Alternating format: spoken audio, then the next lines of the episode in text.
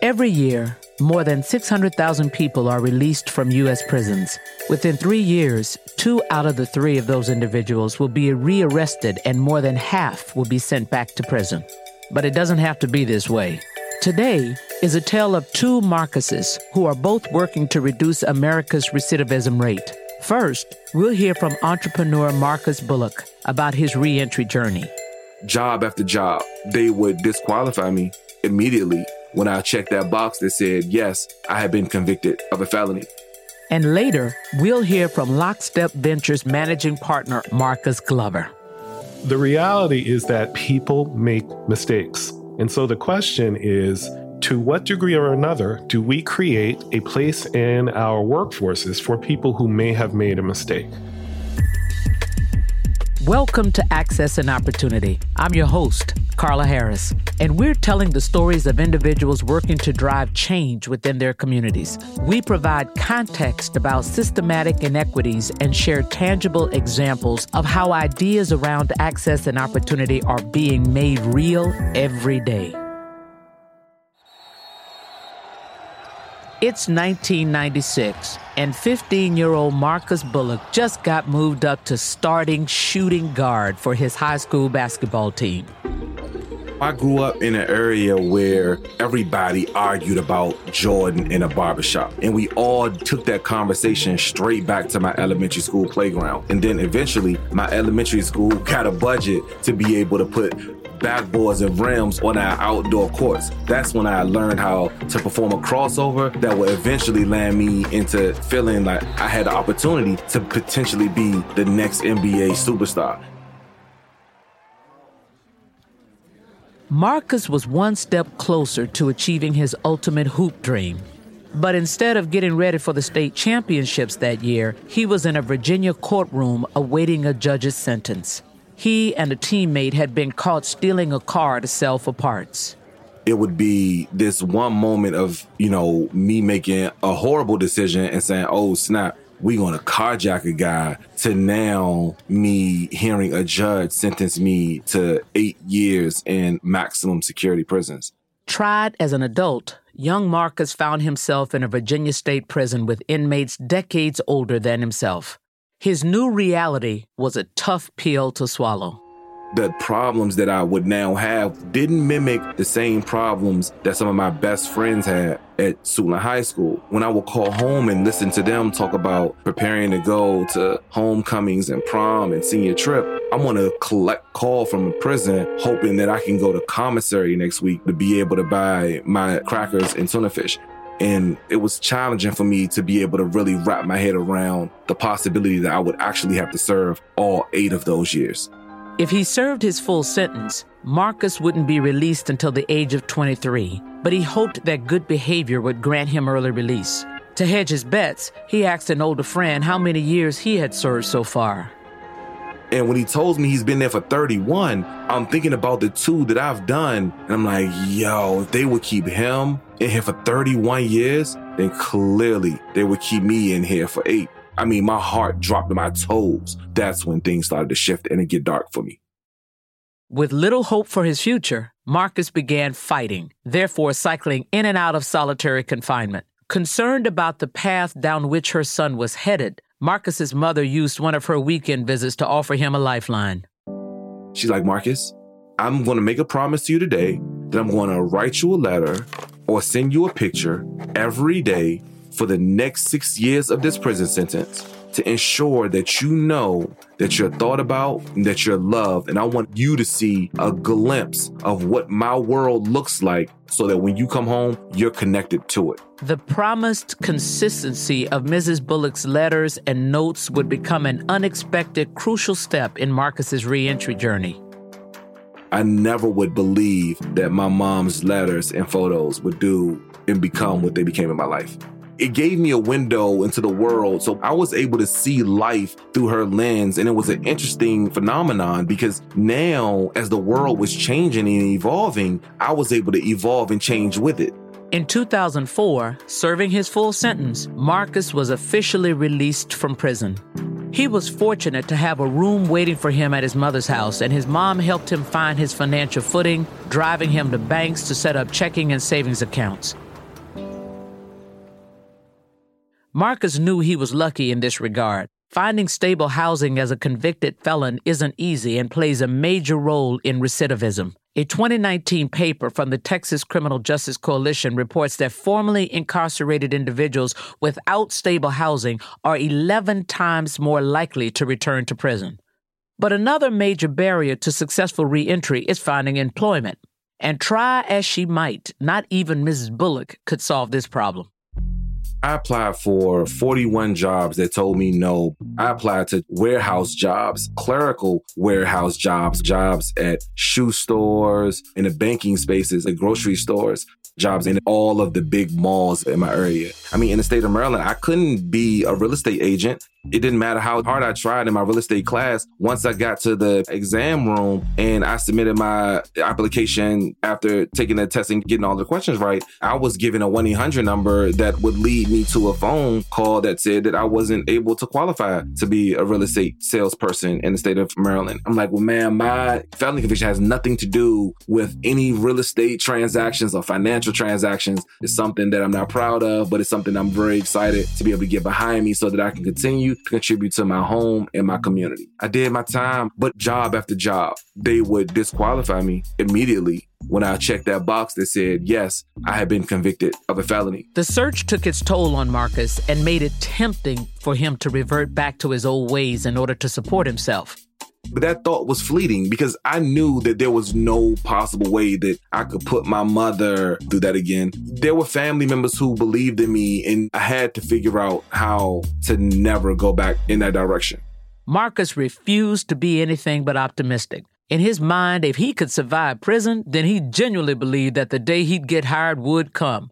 That's what kept Marcus motivated to keep applying. And while filling out his 42nd job application, he noticed something different about the criminal background question. They asked, Have you been convicted of a felony, comma, within the last seven years? And I was able to think back before answering that question, like, wait a minute. I just served an eight year prison sentence. My conviction was definitely over seven years ago. And so I was able to say, no, I wasn't convicted of a felony within the last seven years. And that would be the job that would finally give me an opportunity. Marcus could at last say that he was gainfully employed. He got a job mixing paint, and that would end up doing more than just provide a steady source of income. It would also inspire Marcus to eventually start his own painting business. We started from painting kitchens and living rooms and then shutters and then exterior faces of homes all the way through growing to bid on contracts like the one that we won at BWI Airport or National Press Club or Georgetown University or Howard University. As Marcus's business grew, he saw a need to ramp up staffing and hire people quickly. And he happened to turn to the same pool of candidates that are often overlooked and excluded from America's workforce folks will come into my office and they going through the job interview process and they're like, yo, look, before we go any further, I just want to let you know, just real quick, you know, I got a felony. It was something happened a long time. I'm like, oh, ho, ho, ho. You got a felony? Bro, I got three. Like, what you talk about? Like, dude, I don't care about that. Do you know how to be able to install this wood 16 inches off center? Are you going to ensure that we use the right grout every time? It wasn't until we had hired about 18 people before I realized that 16 of the people on my team all had felony convictions just like me. These are dope people that I like to hang around. They're honest. They show up every day. They work harder than everybody else that has ever worked on my team before, and I can trust them. While Marcus was organically creating these real second chance opportunities for other formerly incarcerated individuals, he began thinking about how he could help his friends that were still in prison you know, we were building this incredible construction company that gave me access to the world and it gave me an opportunity to be able to build onto the dreams and the aspirations that I had that I began to build when I was sitting in a prison cell. And that kind of excitement is shareable. And I wanted to be able to figure out how to connect my friends that lived in the cells with me back to those experiences. Marcus sought to answer the question, how can I do for my friends what my mother's daily letters and photos had done for me? When I didn't see a solution that would allow me to be able to do that quickly in the App Store, and I set off on a path to go build what eventually became Flikshop. What simply started as a way for Marcus to connect with his incarcerated friends grew into a service that people from all over the U.S. wanted to use. Through Flikshop's technology, users are able to take a picture, write a quick message, and ship that picture and message as a postcard to any person in any cell anywhere in the country. Guys, uh, we in the shop, we in the lab where all the Flikshops get printed. Flikshop connects people in prison to their family members and other community resources prior to their release so that they have the best chance at successfully transitioning back into society the reality of it is that I did have access and I did have social capital. I want all of the men and the women that are sitting in cells around the country to know that you are worth it and you're loved, you're visible. I see you, that there's some place that is waiting for you on the other side of a prison cell, the same way that my mom did for me. In 2018, Marcus stopped running his construction business to focus on Flikshop full time. To date, Flikshop has connected more than 170,000 families to their loved ones in over 2,700 facilities across the country. We're really excited about continuing to leverage our data and our tech to be able to connect not only our families, but other employers, government agencies that want to be able to support people that are in these prison cells, whether it be around creating hiring commitments for people with felony convictions, or even just announcing to them that they have an empathetic ear that is advocating for their success after they return back to their community. Marcus Bullock is committed to creating clear pathways to success for these individuals during and after incarceration because he knows that that's what it will take to reduce recidivism here in the U.S. Which brings us to our other Marcus, Marcus Glover, co founder and managing partner of Lockstep Ventures and a leader who sees real opportunity in breaking down the barriers to employment for formerly incarcerated folks. I sat down with Marcus Glover to discuss factors that exacerbate recidivism and to learn how our economy, our businesses, and our community members most impacted can benefit from investing in this unique talent pool. Marcus, thank you so much for being here with me today. It's a pleasure to have you on the show. And are you ready? Can we jump in? Well, the pleasure is all mine, and I am absolutely ready to go. All righty. So let's start with you briefly telling me a little bit about yourself and your current role at Lockstep Ventures. I feel in many ways a bird of your feather, Carla. I am a fund manager, but I'm also a father, I'm a former creative director, and more importantly, I'm a community builder and someone who believes in second chances. Yes, I hear that. Speaking of second chances, what got you initially involved with criminal justice reform? It was about 10 years ago that I began my journey to learning about systems of incarceration and you know this deeply impactful system that has so profoundly affected communities of color and at that point I was in my early 40s and I just felt that as a man of color I didn't really know anything about what was so deeply impacting our people and, you know, it was books like Michelle Alexander's The New Jim Crow that mm. I began to just start to educate myself. It wasn't seeing news headlines that was giving me the deepest sense of what was impacting our world.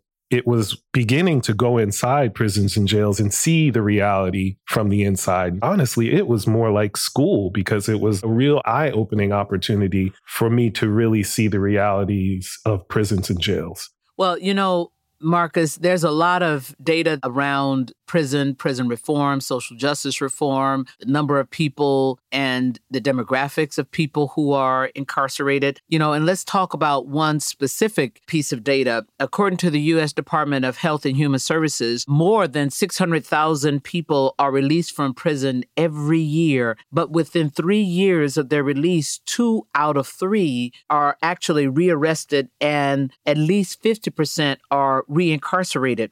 Can you shed some light from what you've learned on the circumstances that make recidivism the norm rather than the exception?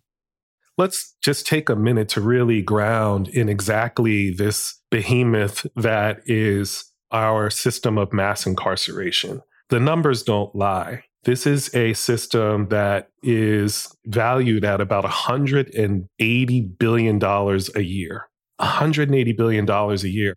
That's the brick and mortar jails. That's the labor force, corrections officers, cooks. It's the food and facilities management companies and transportation providers. It is the all encompassing number that goes into everything, including beds. And so, as a business person, you have to begin to ask for that 180 billion that we spend each year, what's the ROI? And as you just said, two out of three people who were formerly incarcerated will be rearrested and perhaps returned to jail. I've even seen numbers as high as 80% in five years or less. And so, you know, with a $180 billion yearly spend, that's about the market cap of some of our popular brick and mortar stores. You know, we're in banking, Carla, we're in finance if you saw an annual report for a $180 billion market cap company, and on the last page of the annual report, it said, but everything that you read about our success, 80% of the goods that are bought in this brick and mortar store are returned. What would we say? We'd say that's a failed company. And so that is what the ROI looks like when we think about prisons and jails, right? That recidivation number, they call it Department of Corrections. And yet, as many as two out of three people were returned back. And so that is the nature of the broken system of mass incarceration. Some people would say it was built for people to be rearrested. What are the key factors now that people recidivate? Obviously, there has been a lot that has been exposed around technical violations. You know, people that will get a parking ticket or jump a turnstile in a subway and they're rearrested for another long sentence. That's about 25% of the reason why people are rearrested. The other, sadly, is often lack of stable housing and lack of stable employment. And I don't think there could be anything worse than a person having to go back to jail simply because they don't have a roof over their head or a job. That is such a great point. And, you know, I got to tell you, Marcus, I've never heard anybody use the analogy around a business. So that's an interesting lens for us to look at. And you're right, most of us would call that business a failure if 80% of the goods were actually returned.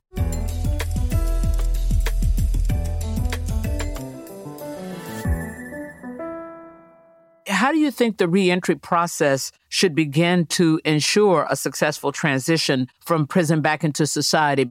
Well, that is something that is very near and dear to my heart. When it comes down to reentry, it doesn't matter what you did. The reality is that 95% of people who are behind bars, they will come back into community. And so out of the 2.3 million people behind bars in some form of detention, they will release out. So the question really belongs to society. What do we want for those people who are reentering back into society? Do we want them to be better prepared, have better tools that they can go on and lead productive lives, gainfully employed? And so the question comes down to this Do you want to spend $30,000 a year giving someone a job, or do you want to spend $30,000 a year incarcerating someone? And the reality is that here to this point in our country, we've done a really not great job of providing, while incarcerated, the access to things like education, career services, career training. And there is nothing but time on people's hands. And there needs to be a greater momentum towards giving people the training and then making sure we destigmatize returning citizens when they come out. So, if I can summarize what I think you said, is there's sort of two steps to how you might change the reentry process. One is while someone is incarcerated, have training programs that get them ready for the future jobs so that when they get out in two years, five years, 20 years, they can at least have some knowledge and be able to function when they get back into society and be able to engage. That's number one. And number two is some reform around the employment process as well that will give them a shot if you will, of being evaluated on how they interview and being evaluated on the skills that they have and not necessarily on the mistakes that they made. That's absolutely correct. And you've seen things like the ban the box movement, you know, where someone walks into a retailer or otherwise, they fill out a two or three page application. And then at the end of that application, there's a box which says, Do you have any prior felonies or misdemeanors? And if you check yes, then that application up to this point has traditionally just been thrown out. And that is where you get the Marcus Bullocks of the world who have to spend 41 chances to just try to get into the workforce. And so there needs to be greater emphasis towards destigmatizing people who have been impacted. And more importantly, fair chance hiring, which is seeking opportunities to recruit and train from talent pools of formerly incarcerated people. Can you define further for people who haven't heard of fair chance hiring or open hiring the model? Because assume we have some CEOs that are listening to this and, you know, how might they think about that? Sure. So there's two sort of predominant practices. One is called open hiring, where you just make that job available to anyone, you know, no holes barred. The other practice is called fair chance hiring. And fair chance hiring is a way of very by design, you are specifically looking to hire people who have been impacted by the criminal justice system. And fair chance hiring is such that what you do is you interview somebody, most likely, but you won't run a background check until after a job offer has been extended. And so it is a way of removing some of the stigmas and barriers that have been traditionally used. Okay, so if you like the candidate, the candidate successfully answers the questions, they give you confidence that they understand what the key success factors are and they can hit the ground running, then you give them the offer. And then if you run the check and you find out that they've been incarcerated, you are therefore saying that that's not enough of a reason for you to pull the offer, if you will, and you're not making the offer contingent upon that. That's absolutely right. And you know, look, at this point in 2022, there are between 70 and 100 million people who have some form of a criminal record. That is out of a country of 340 million people. That is nearly one in three. And so the reality is that people make mistakes. And so the question is to what degree or another do we create a place in our workforces for people who may have made a mistake? Now, I don't for one second want to say that some form of figuring out what is good for your company is not important because it absolutely is. So, for example, in trucking, if someone was behind the wheel and had a DUI or maybe even sadly a vehicular manslaughter, maybe that person isn't the right candidate for that job, right? So it is really important to figure out what end of the spectrum works for your organization. But on a macro view, here is a very, very talented workforce that we could do a better job to embrace.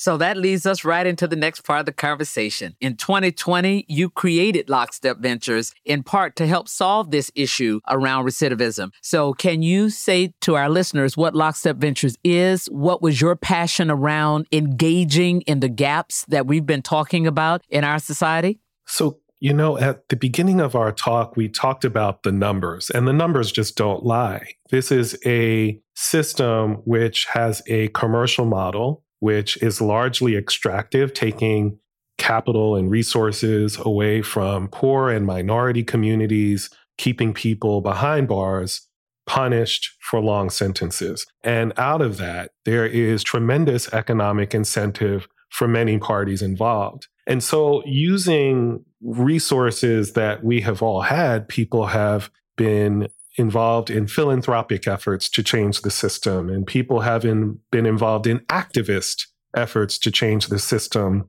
And what became very clear and important to me was that there had to be a way to incentivize entrepreneurs to scale enterprises that would empower people who have been impacted to change the system that we know it. And how do we change that system? We make it such that people don't go back into that system. So that is one of the reasons why Lockstep exists. It is a social justice focused venture fund where we invest in entrepreneurs who are thinking about ways that we can create equity in minority communities. you and other Carlas have led the charge in showing how our greatest areas of disparity, when we address them, there is a tremendous economic incentive. So that is a sort of a philosophy that we call disparity to prosperity. And we are looking, broadly speaking, in education and health and wealth and injustice reform. We believe that the ability to close prisons and jails, lower the number of beds inside, there's actually an economic incentive towards getting people more gainfully employed and more productive in the economy. It sounds like you're arguing, Marcus, for our economy and our country, not just the economic incentive for the individual, the entrepreneur, him or herself, right? Well, absolutely. You know, we know that an economy that has too few workers to grow at a robust pace, it's an economy that teeters at the edge of recession, right? And we're now facing the great resignation where there is worker shortages, yet here is this talent pool that is largely untapped. And this is a great playbook point for our listeners. Where would you argue is the opportunity for returns in addressing the issue of recidivism specifically? Well, there's a tremendous future of work opportunity. There's all of the innovative tools around future of work, but there's just the simple idea of deepening the talent pool. That is a provocative idea that will create an economic return. There are a growing field of companies that see the key to their success is deepening and widening their workforce to include formerly incarcerated people. So, a lot of what we think about at Lockstep is how to take the unemployed and, and the underemployed and help them to reach their true economic potential. That's good for them. That's good for our world.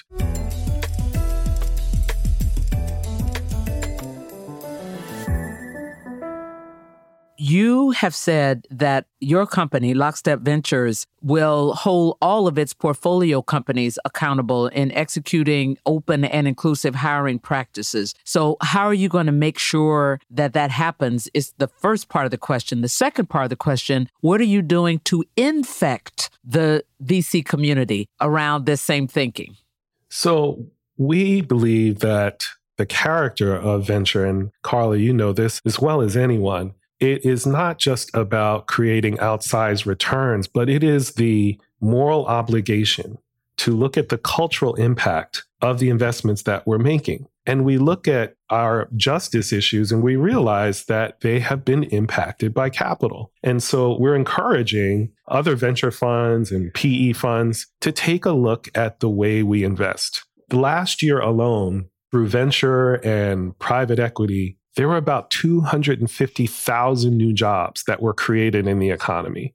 And so we look at offering an ethic around fair chance hiring, which is to say, every company that we invest in, we ask them to pledge to use fair chance hiring. So that $500,000 million check to a seed company, it's also going to come with a fair chance hiring rider. And that rider states that upon accepting the conditions in this term sheet, we will also look for opportunities to hire from the population of returning citizens. Now, what impact could that have on our country? How could we in the private markets maybe even lower recidivism through our investments? So that's the practice that we're standing up at lockstep. We're holding ourselves accountable and the ventures that we invest in to see where they can hire from this talent population. And we're making the tools that we are using for ourselves available to all of the other interests and entities in our industry. So, to entrepreneurs and businesses that are listening right now, what guidance or advice would you have for them in regards to being more inclusive of this community? Well, the first thing I would suggest is that we all must realize we have to change the narrative. There's no them and us. There's no others. We're all one. And in that sense, talent can come from anywhere. This is a talent pool that is ready to go to work. And we, either as enterprises or as investors, we can make more of our investments by considering this moral lens of widening our hiring practices. That's the first thing. The second thing I would do is learn from vetted sources. Places like Greyston Bakery, which has the Center for Open Hiring, and they do trainings. They have, you know, toolkits, best practices on things to do. Another is an organization which I serve on the board of called Defy Ventures. And this is, in my opinion, the definitive watering holes, the place to find great talent that have trained either behind bars or upon release, and they're ready for a career. They're ready for a new chance in life. That is outstanding. Thank you for those resources. All righty, Marcus Glover, thank you so much for taking the time to speak with me today. It's been a pleasure. It is entirely a privilege. And before I leave it, I want to be the first person who probably ever said this to you, but I actually want to invite you to come to prison with me to see some incredible women and men who are looking for a second chance in their lives and a chance to redefine themselves and their careers. Okay, I'm going to accept that invitation on the record. Thank you so much. I want to thank both Marcus Glover and Marcus Bullock for joining me on this episode of Access and Opportunity. What did you think of today's episode? Send us your thoughts at carlapod at morganstanley.com. And to continue learning about individuals working to drive systemic change within their communities, subscribe to Access and Opportunity on Apple Podcasts or wherever you listen. Thanks for coming along.